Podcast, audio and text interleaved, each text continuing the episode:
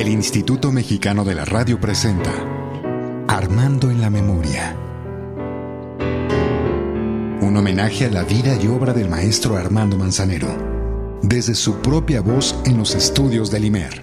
todos los tiempos ha habido poetas y músicos que le han cantado al amor. Los saludo con mucho gusto, soy Edgar Fernando Cruz.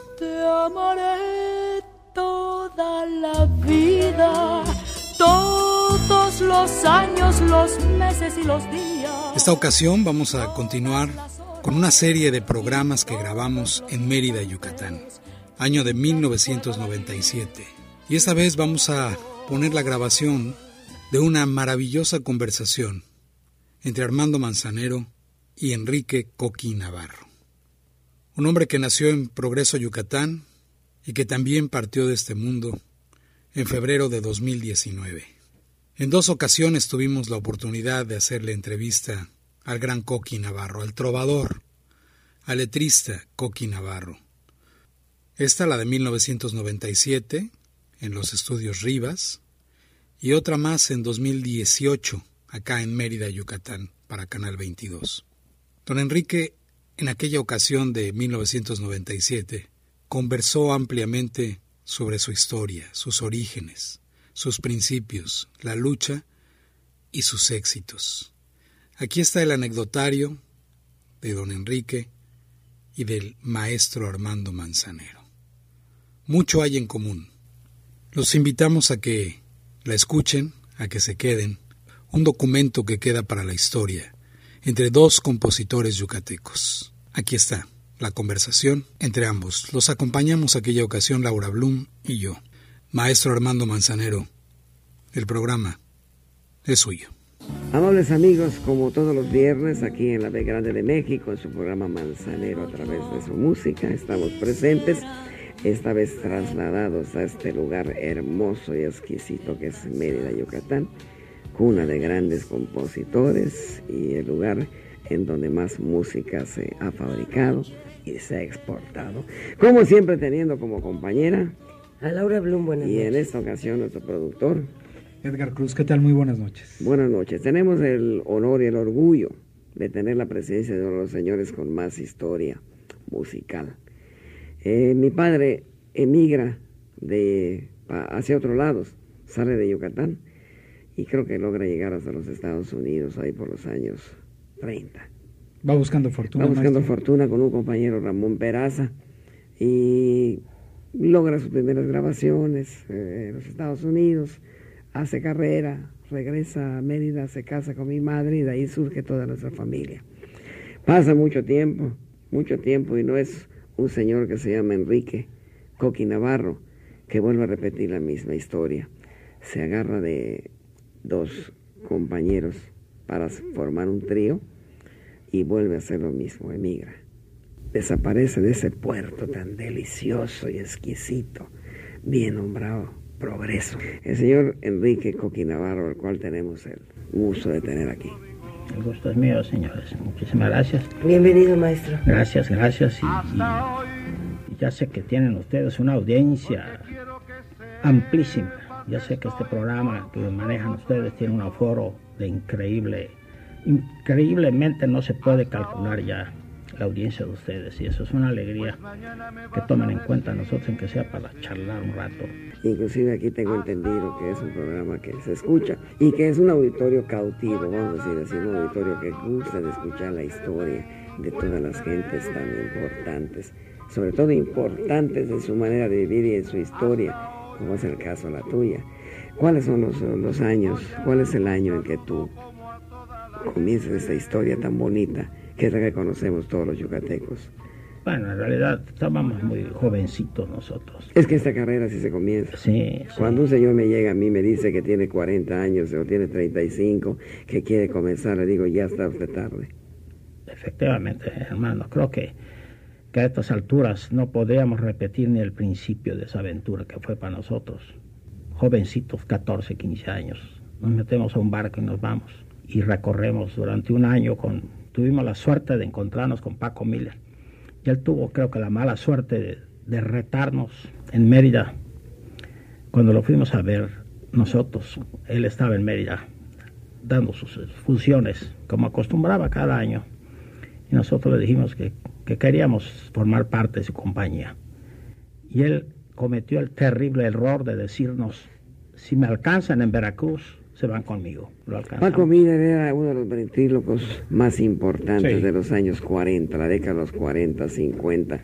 Manejaba dos muñecos maravillosamente bien un señor personaje maravilloso que todavía el público recuerda, yucateco recuerda, que era don Roque, y una calavera que se llamaba doña Marraqueta que hablaba muy lento, además de ser un tipo enormemente buen mozo y con una persona impresionante, y que manejaba una compañía que se iba por toda la República Mexicana y creo que por parte de Centroamérica. Es esa gente que reta Coqui Navarro con su trío Los Jilguerillos. Él, nos, él nos bautizó. ¿eh? Él nos bautizó. Él nos puso Los Jilguerillos. Cuando nos presentamos, nosotros en el Teatro Carrillo Puerto de Veracruz, nos presentamos a él y se empezó a reír. Me acuerdo, Paco, me dice, qué, qué terrible es retar a un yucateco. ¿Qué, qué, precio tiene uno que pagar? Y ahora me los voy a tener que llevar a estos muchachos. Y allá donde nos saca la primera función, donde yo me quedé paralizado y no pude ni tocar, nada, nada se pudo hacer. Pero él, el que fue nuestro maestro, el que nos hizo, el que nos forjó durante un año, porque éramos los chamaquitos de la compañía. Teníamos un tutor nosotros para que podamos andar con Paco. Él nos llevó a cinco estados de la Unión Americana paseándonos. Nos compraba ropa, nos quería, nos aconsejaba, nos regañaba, nos castigaba. ¿Cómo se llamaban tus compañeros? ¿Cómo se llamaban? Este? Leopoldo García, Polito y René Frías, que después fue parte de los silgueros y parte de lo, que hizo los Montejos. Fue derivando, ¿verdad? Fue derivando. ¿Qué yo me, tenían, maestro? Yo me fui a trabajar después que, que, que nos separamos de Paco al año o los 14 meses, algo así, pues volvimos, fuimos a Progreso otra vez a demostrar lo que habíamos aprendido. Y habíamos aprendido de todo, honradamente se aprende mucho en una compañía, sobre todo la compañía de Paco Miller, que son dos autobuses llenos de artistas. ¿Qué edad tenían? Teníamos como 15 años. Eran niños. Muy, muy chamaquitos. Y unos niños asustados también, porque, porque éramos progreseños que nunca habíamos salido más que en algún viaje que nos llevaba algún familiar a Veracruz o a México. Nosotros no, no, no tuvimos oportunidad de viajar a ningún lado aunque sí conocíamos los barcos, pues nos metíamos a los barcos a robar lo que se podía o a, o a, tirarlos de clavado desde... Éramos temerarios porque nos tirábamos, como le consta a mucha gente, desde mucha altura en los barcos que llegaban, los barcos noruegos. Nos subíamos al barco para tener el placer de tirarnos al, al, al, al, agua, de echarnos nuestros clavados y nadar por ahí. Tú recordarás, Armando. Este, cuando, cuando, tú sales, cuando tú sales para, para ¿Y ya habías escrito tus primeras canciones?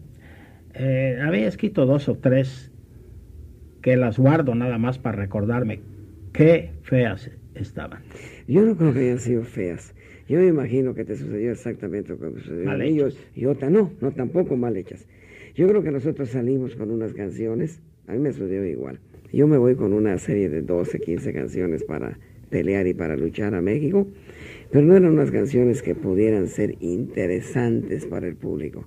Eran interesantes y correctas y bien hechas. Porque hay una cosa que siempre he dicho, Yucateco nunca hace una canción mal.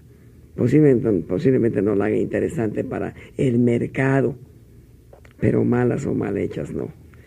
Podríamos decir, yo conozco a Coqui Navarro cuando saca una de las canciones más hermosas, inclusive, inclusive las canciones que puede, que yo no creo que pueda haber mujer que se resista a escuchar una canción como esa y que después todavía pueda eh, este, dar una negativa, ¿verdad? Una canción que vamos a escuchar precisamente ahora en una, de las versiones más bellas hechas allá por los años 57 por uno de los tríos que más han representado a Yucatán, es el trío de los Montejo. La canción de Coqui Navarro se llama Despierta Paloma. Vamos a escucharla.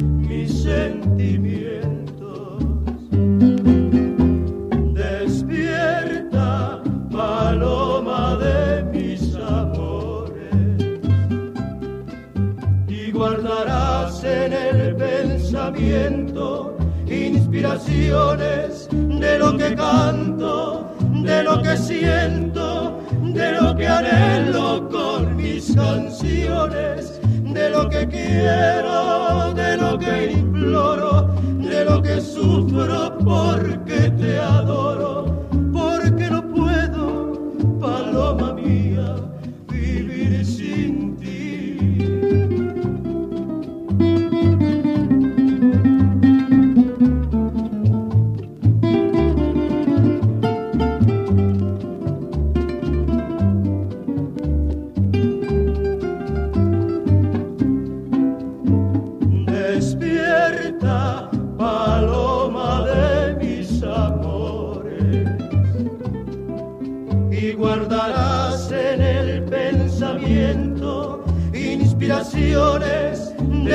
de lo que siento, de lo que anhelo con mis canciones, de lo que quiero, de lo que imploro, de lo que sufro porque te adoro, porque no puedo, paloma mía, vivir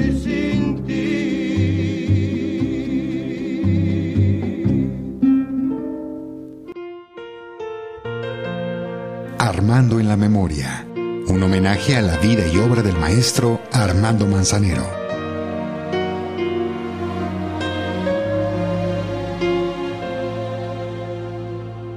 Enrique Coqui Navarro, 63 años, yucateco, un hombre que, como dice Armando Manzanero, ha sabido plasmar el sabor de la península, pero que también ha sabido hacer la canción moderna la canción que gusta a todos, la que acabamos de escuchar.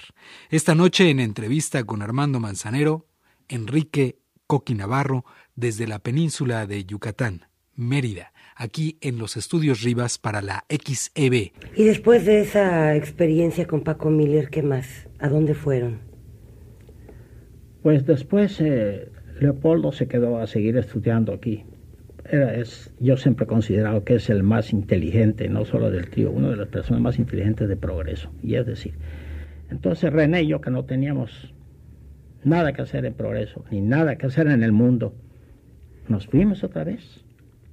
Entonces, eh, pero Polo nos acompañó para, para alentarnos una semana o dos en Veracruz. Ya teníamos muchos amigos y ahí me enfermé yo me enfermé terriblemente, me trajeron a morirme aquí a, me trajeron a morir a, progreso. Afortunadamente los bondadosos doctores pues me sacaron de ese problema que yo tenía severísimo. Y, después ya René y Polo y, luego se unió otro otro con él y luego formaron otro trío. Yo también formé otro trío. Entonces ya íbamos a México en una forma regular, ya sabíamos el camino. Un barquito, luego el tren y luego los amigos que podíamos encontrar allá. ¿De qué año estamos hablando, maestro? Estamos hablando, pues mire usted, yo era soltero y tengo 41 años más o menos de casado. Calcúlele, y tengo 63 años, tenía yo 16, 17 años. Cuando la vida no nos asusta. Estábamos asustados, pero nos arrojábamos a todo de los años que serán 50. 50, por casualidad, 53. Por casualidad tú guardarás o conservarás alguna de las primeras grabaciones que hicieras en ese entonces con el trío. Sí, sí. Yo grabé eso? tres o cuatro discos de Podríamos escuchar algo en este programa para darle todo, para regalarle a ese auditorio que nos escucha los viernes para poder este documentaros de qué hacía Coqui Navarro antes de ser más conocido como compositor. Pues me daría mucho gusto, Armando. ¿Qué podríamos presentarle, Coqui? Pues podríamos presentarle alguna de mis canciones que por las que me regaña siempre mi compadre pastor y demás, que cree que nosotros hacemos canciones a veces para herir a las mujeres. No es así, no es así. Lo que pasa es que nos sentimos heridos y hacemos esas canciones.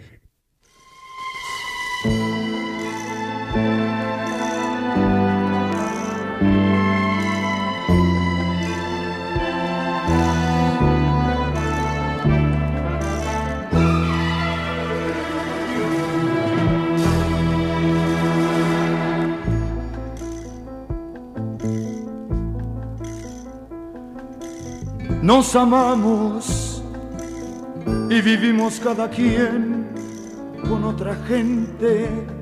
Caminamos por un rumbo diferente y tenemos que fingir que nos tratamos como amigos.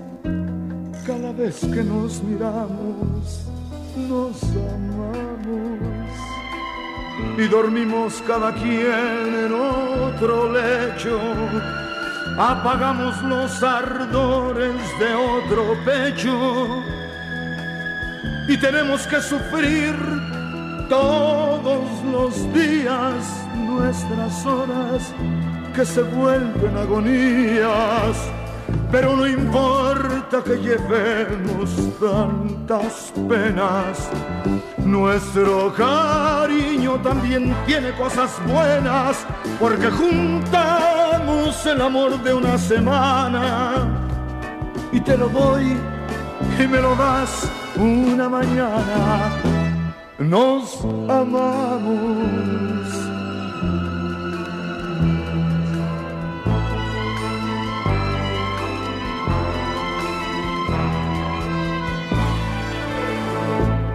Pero no importa que llevemos tantas penas, nuestro cariño también tiene cosas buenas, porque juntamos el amor de una semana y te lo doy y me lo das una mañana. Nos amamos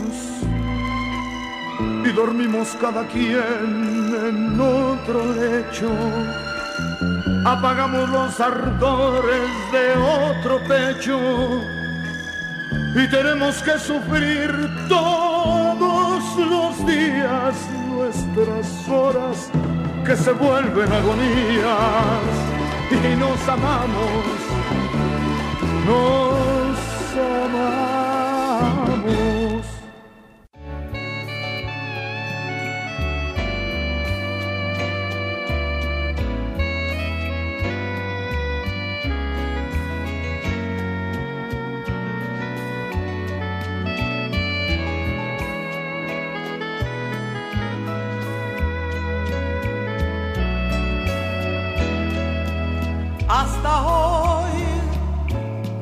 Permito que pienses que soy simplemente tu amiga.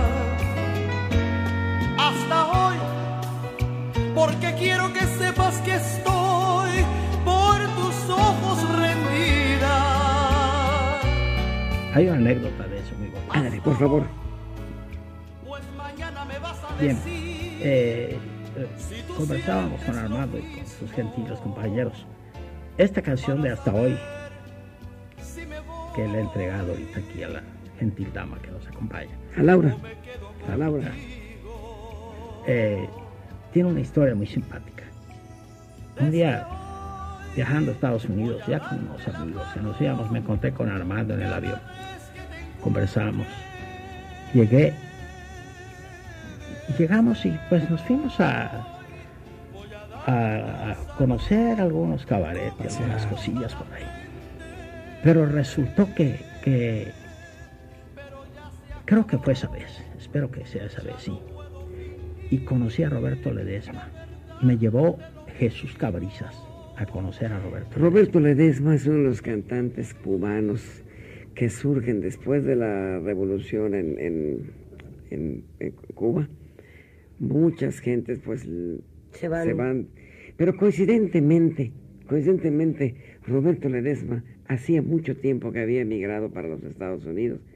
Pero ¿qué sucede? Había emigrado, pero no tenía el público, le hacía falta el público. Y cuando viene la, revolución, Miami y los Estados Unidos se llenan de cubanos. Y es así como Roberto Ledesma se hace una de las personas más conocidas y más un gran intérprete, un gran conocido mío. Inclusive podría decir que es mi compadre porque yo fui padrino de 15 años de una de sus, de la, bueno, de la única hija que tiene que es Mónica. Entonces, este, logra introducirse en todo Centroamérica, en todo Sudamérica, y por, por esas cosas raras que muchas veces suceden, es- y como sucedió con Tito Rodríguez, como sucedió con alguna gente que no logra entrar en México, no, no, nadie se ocupa de poder introducirlo. Es el señor que está hablando Coqui, Roberto Ledesma. Sí, y, conocí a Roberto, charlamos un rato allá en la sala de su casa, él como siempre. Muy, gentil, muy gentil, con fina. Sí, fuimos a su casa. Me llevó Jesús, eh, Jesús Cabrizas, me llevó a conocerlo. Y yo le, yo le di un cassette de unas canciones mías que llevaba yo por ahí, porque siempre uno anda con sus casetitos por todas partes, como debe ser. Creo que así debe ser. Por supuesto. Por supuesto. El que vende canciones debe de tener canciones debajo del brazo. Definitivamente, y así, así se debe practicar este, este asunto de la canción. Pero él, mm, yo, yo sentí que él receló. Él, yo sentí que él, él dudó de mí lo presentía yo que algo estaba pasando ahí con él, que no me creía lo que le decía yo. Y charlamos un rato y después nos fuimos. Al otro día, una persona conversando con nosotros le dije, hombre, por cierto, conocí a Roberto Ledesma, me dio mucho gusto. Pero sentí que o no le caí muy bien o no le gustó que yo lo visitara en la noche, aunque no era tarde, eran como las ocho de la noche, una cosa así. Algo le habrá pasado. Y me dice, sí, ya, ya sé qué le pasó. ¿Qué le pasó? Que lo engañaste porque hasta hoy no es tuya. Es de Armando. Ah, así fue. Qué cosa más grande. Así fue. Qué cosa más grande. Entonces, después, posteriormente, pues volvimos a Miami porque nosotros somos muy querendones con, Miami, somos casi. No, y muy cercanos. Muy cercanos, una influencia El yucateco viaja mucho a Miami, a Miami principalmente, por el parentesco que tenemos de los Más que al Distrito Federal. Todos casi tenemos familiares cubanos en, Miami. Y en un programa de Alexis Fari y en otro programa, no sé de dónde, hablamos de hasta hoy. Y entonces él me dijo que toda la gente era dice, es que esta canción nunca nos podíamos imaginar que no la he hecho Armando, lo cual a mí me daba mucho gusto, porque pues decía, bueno, pues es que yo la hice. Y ahí se quedó, entonces, eh, se comentó entonces cómo venían las cosas, pero lo que yo siempre les he dicho, no es porque Armando necesita, Armando no necesita de nadie que, que le diga qué canciones o demás. Pasó, fue un accidente que nos pasó Armando. Fue un accidente nada más. Y pasa el tiempo y Roberto Ledesma tiene unas grabaciones más bonitas de esta canción y vamos a escucharla justamente en este momento. Hasta hoy de Enrique Coqui Navarro.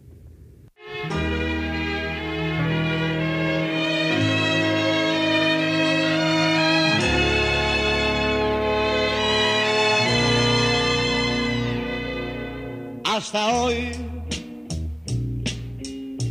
te permito que pienses que soy simplemente tu amigo.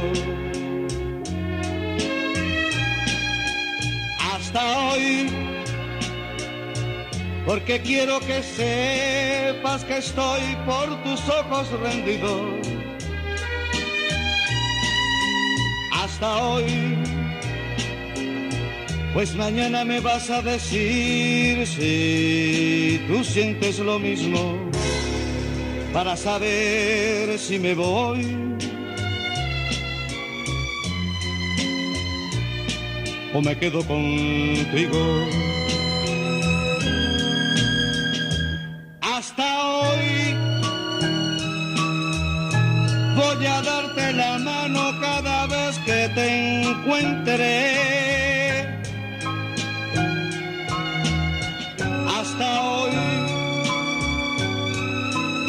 Voy a darte un saludo como a toda la gente.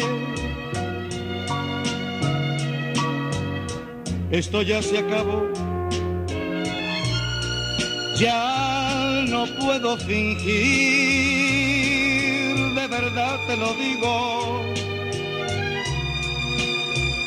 Tienes que decidir si ganar un amor perder un amigo. Hasta hoy voy a darte la mano cada vez que te encuentre. Hasta hoy voy a darte un saludo como a toda la gente.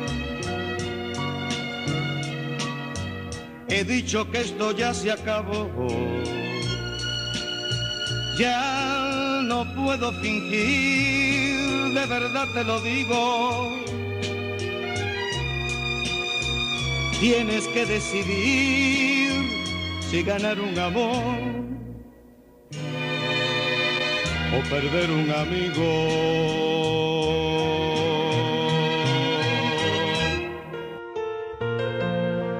Armando en la memoria, un homenaje a la vida y obra del maestro Armando Manzanero.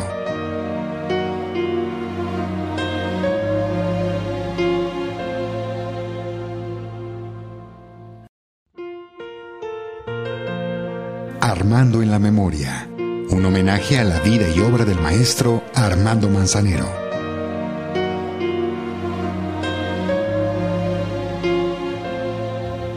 ¿Y, sí siente usted, maestro, que tiene su firma, su sello, esta canción? No. Porque las canciones de Armando tienen una firma, rápido se, se reconocen rápidamente. No, lo que sucede, lo que sucede, que ya hablando de esto, fíjese, hasta hoy la, la letra termina diciendo, Coqui, Tienes que decidir si ganar un amor o perder un amigo. Y resulta que la canción más importante que me graba Roberto Ledesma 10 años antes de lo que Coqui Navarro está hablando, de una de sus primeras grabaciones, se llama Yo no soy tu amigo, yo no soy tu amigo, ¿cómo puedo serlo si noche tras noche me sueño contigo? Yo no soy tu amigo, yo no soy tu amigo. ¿Cómo puedo serlo si noche con noche me sueño contigo? Yo no soy tu amigo. Te vivo engañando, te estoy adorando. Yo no soy tu amigo yo te estoy deseando. Cuando estamos juntos, cuando platicamos, me ves tan contento. Y te estoy fingiendo, porque en mis adentros yo me estoy muriendo. Yo no soy tu amigo jamás podré serlo. Hay que comprenderlo. Si fuera tu amigo, no te amaré tanto.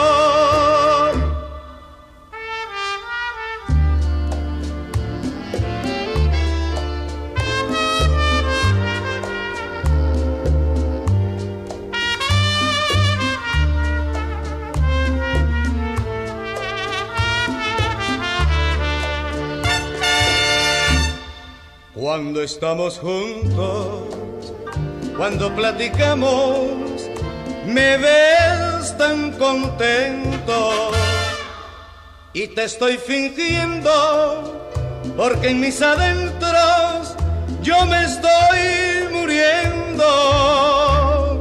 Yo no soy tu amigo, jamás podré serlo hay que comprenderlo. Si fuera tu amigo, no te amará tanto.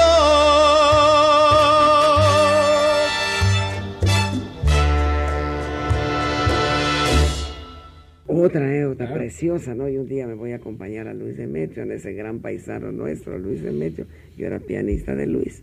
Y este, y cuál es la sorpresa que cuando yo llego a los Estados Unidos a, como pianista de ese gran señor, Roberto Ledesma estaba sonando, pero con toda la fuerza que se puede sonar en los Estados Unidos cuando alguien pega un golpe, ¿no?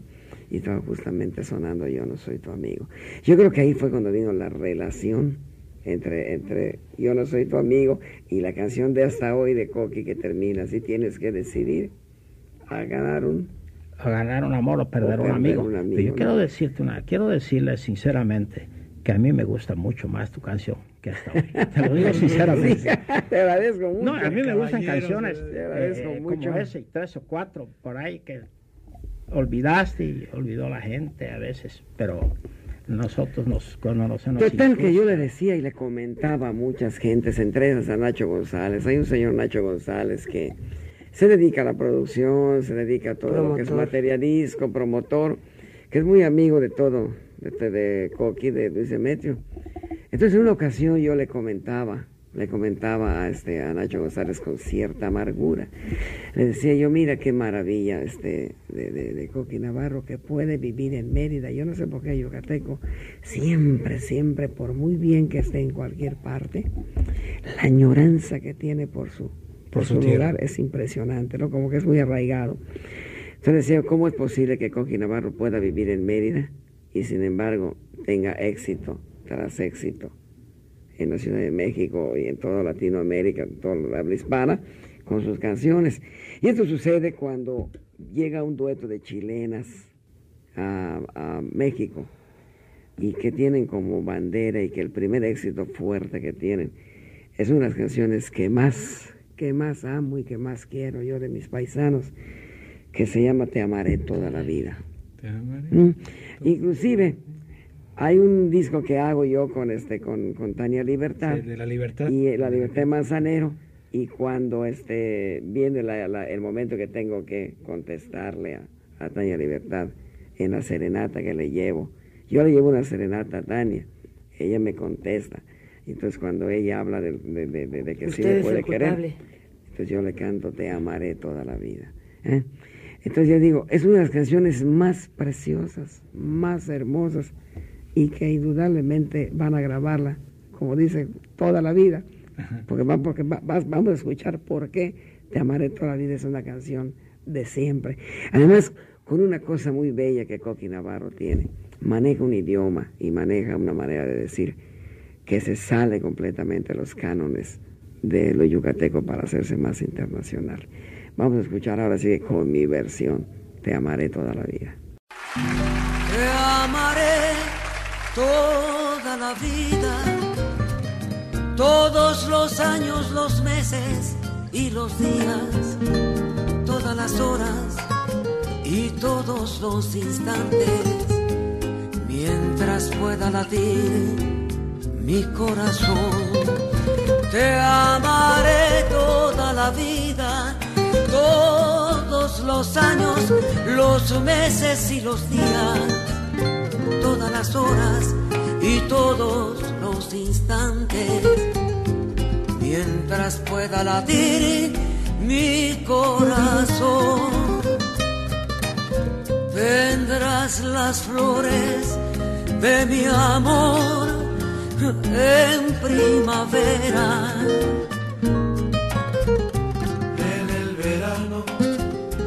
El calor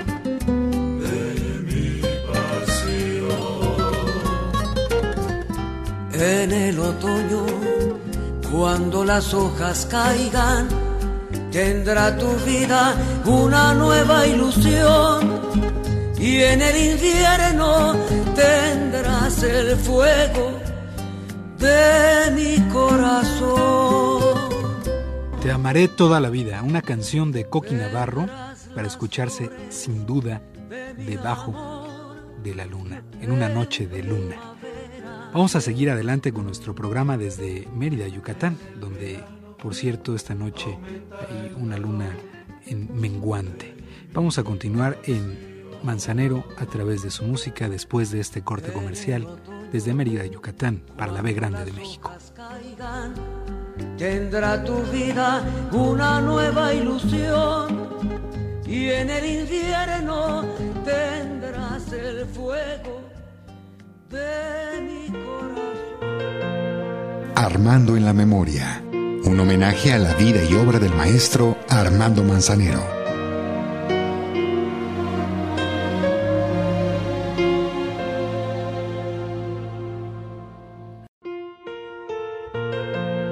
Armando en la memoria. Un homenaje a la vida y obra del maestro Armando Manzanero.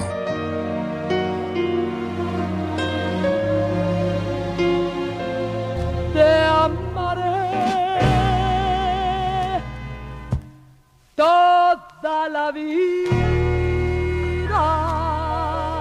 ¿Cuántas canciones en su haber, maestro?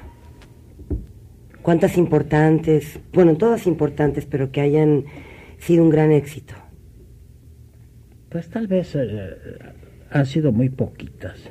En realidad han sido muy poquitas. Se puede pensar que no llegó ni a 10. No, no, no, Lo que sucede posiblemente no ha llegado a 10 desde que, que sean éxito, que, que cuenten el haber del catálogo mexicano. Pero sí, tienes más producción. Solo en este disco aquí, ¿cuántas estamos viendo?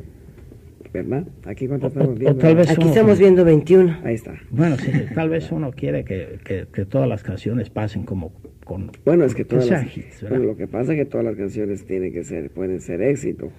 Lo que sucede que volvemos a lo mismo. En estos tiempos es un poquito difícil debido a que difícil a que un compositor viva en un lugar y pueda tener éxito eh, en, otro en donde la lucha ya dejó de ser lucha para convertirse en guerra y muchas veces no es una guerra este, con sus leyes como las leyes de Ginebra, sino que se ha vuelto una guerra imparcial, una guerra fea. Actualmente los compositores mexicanos, y no tú que estás en Mérida, sino todos los que estamos en, en esta lucha, tenemos mucho problema para poder llegar debido a las grandes mafias que se han desatado en la materia canción. Viene un productor de fuera con sus canciones ya fabricadas, porque no se puede decir compuestas, fabricadas por un grupo de compositores que conforman un consorcio en donde se, se adueñan de el patrimonio, del derecho de, de, las canciones, eh, controlan los derechos, controlan todo y lógicamente el compositor mexicano a veces no puede ser escuchado. Yo sin querer jactarme, sin querer ser el, este, el, bueno de la familia ni nada por el estilo, porque no lo quiero ser, soy una de las personas que más lucha por la música de mis gentes. Por supuesto, ojo, de las gentes que admiro. Bien, yo, yo, siento que en las liquidaciones, Armando, y se lo digo también a Laura y al buen amigo, que en la liquidación nos damos cuenta, verá cuáles son las canciones que sobresalen. Entonces, eh, esto que ha hecho nuestra sociedad de autores, de tenernos al día en nuestras canciones, en nuestras liquidaciones, es tan importante para los compositores que ahora se están dando cuenta, cuando suelen ver mis liquidaciones, ¿verdad? Se dan cuenta que no es solamente el dinero, sino que es el manejo de nuestra música. No es solo nosotros los que ganamos cuando nos liquidan, gana Yucatán, gana México. Así es, así definitivamente. Entonces, en nuestras liquidaciones vemos que eh, sobresalen 10 o 12 canciones y unas 30 o 40 ya andan por allá rodando todo el tiempo. Pero, pero de ahí tomamos el tenor. Y lo que uno tiene que ver también, Coqui, es este, ver la forma de cómo cada compositor debe de ser el propio promotor de su obra, ¿verdad?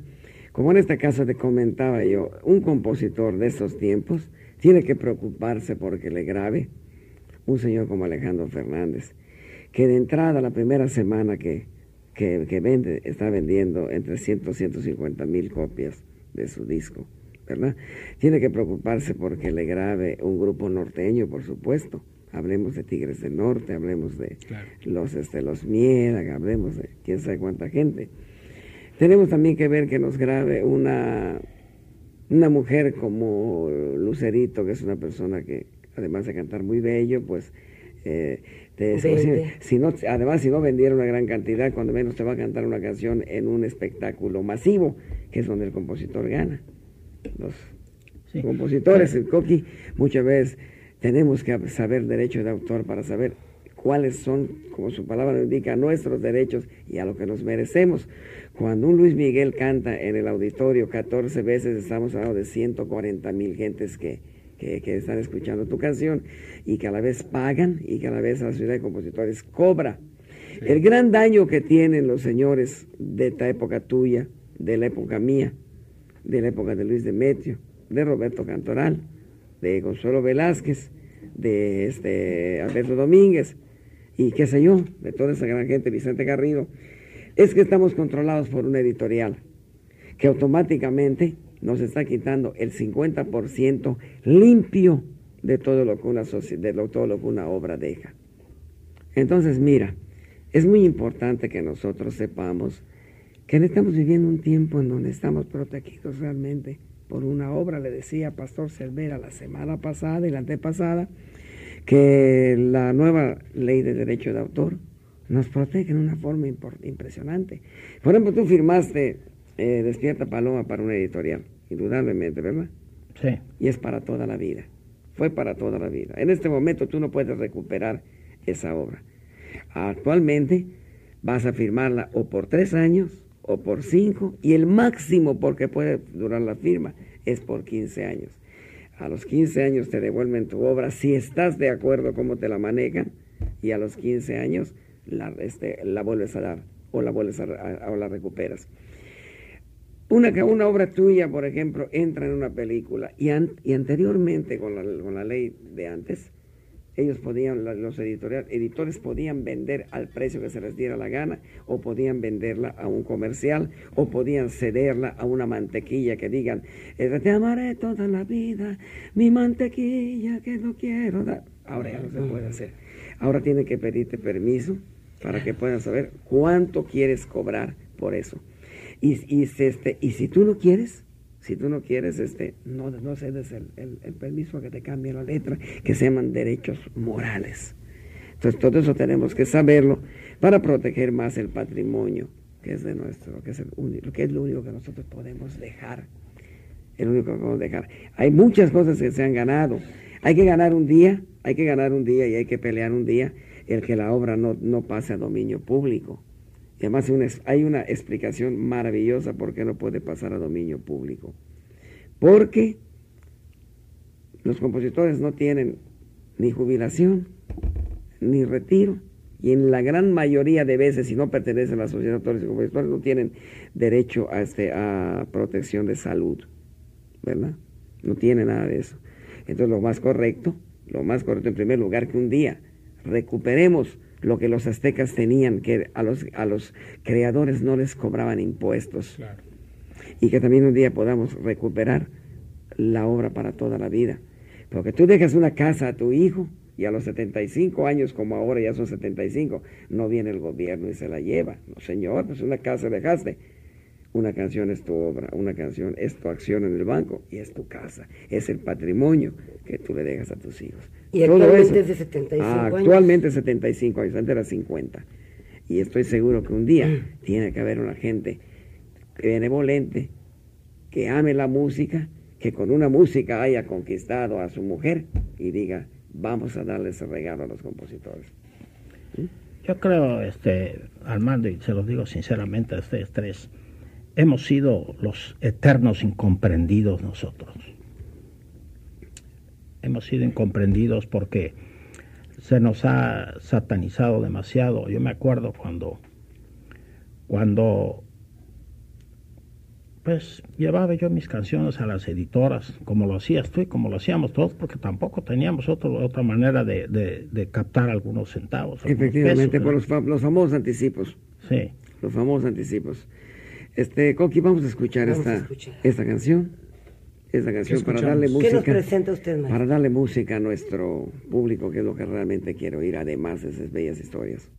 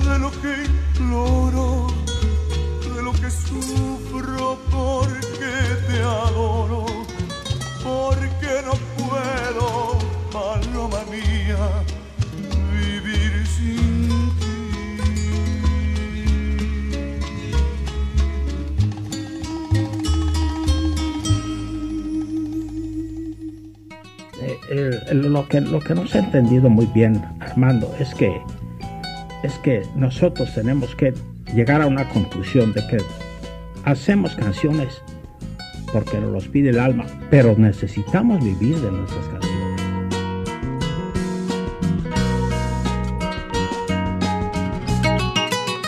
Estoy buscando un amor que me quiera como soy sin pedir explicaciones. Por esta noche nos despedimos desde Mérida, Yucatán, para la XCB en los estudios Rivas. Por cierto, la cabina se llama Cabina Armando Manzanero. Hasta pronto, muy buenas noches. La historia del maestro ya está escrita. Él mismo la narró, la contó aquí en su propia voz. Pasiones, amores y desamores nostalgias, creaciones, alegría y anécdotas. Armando en la memoria.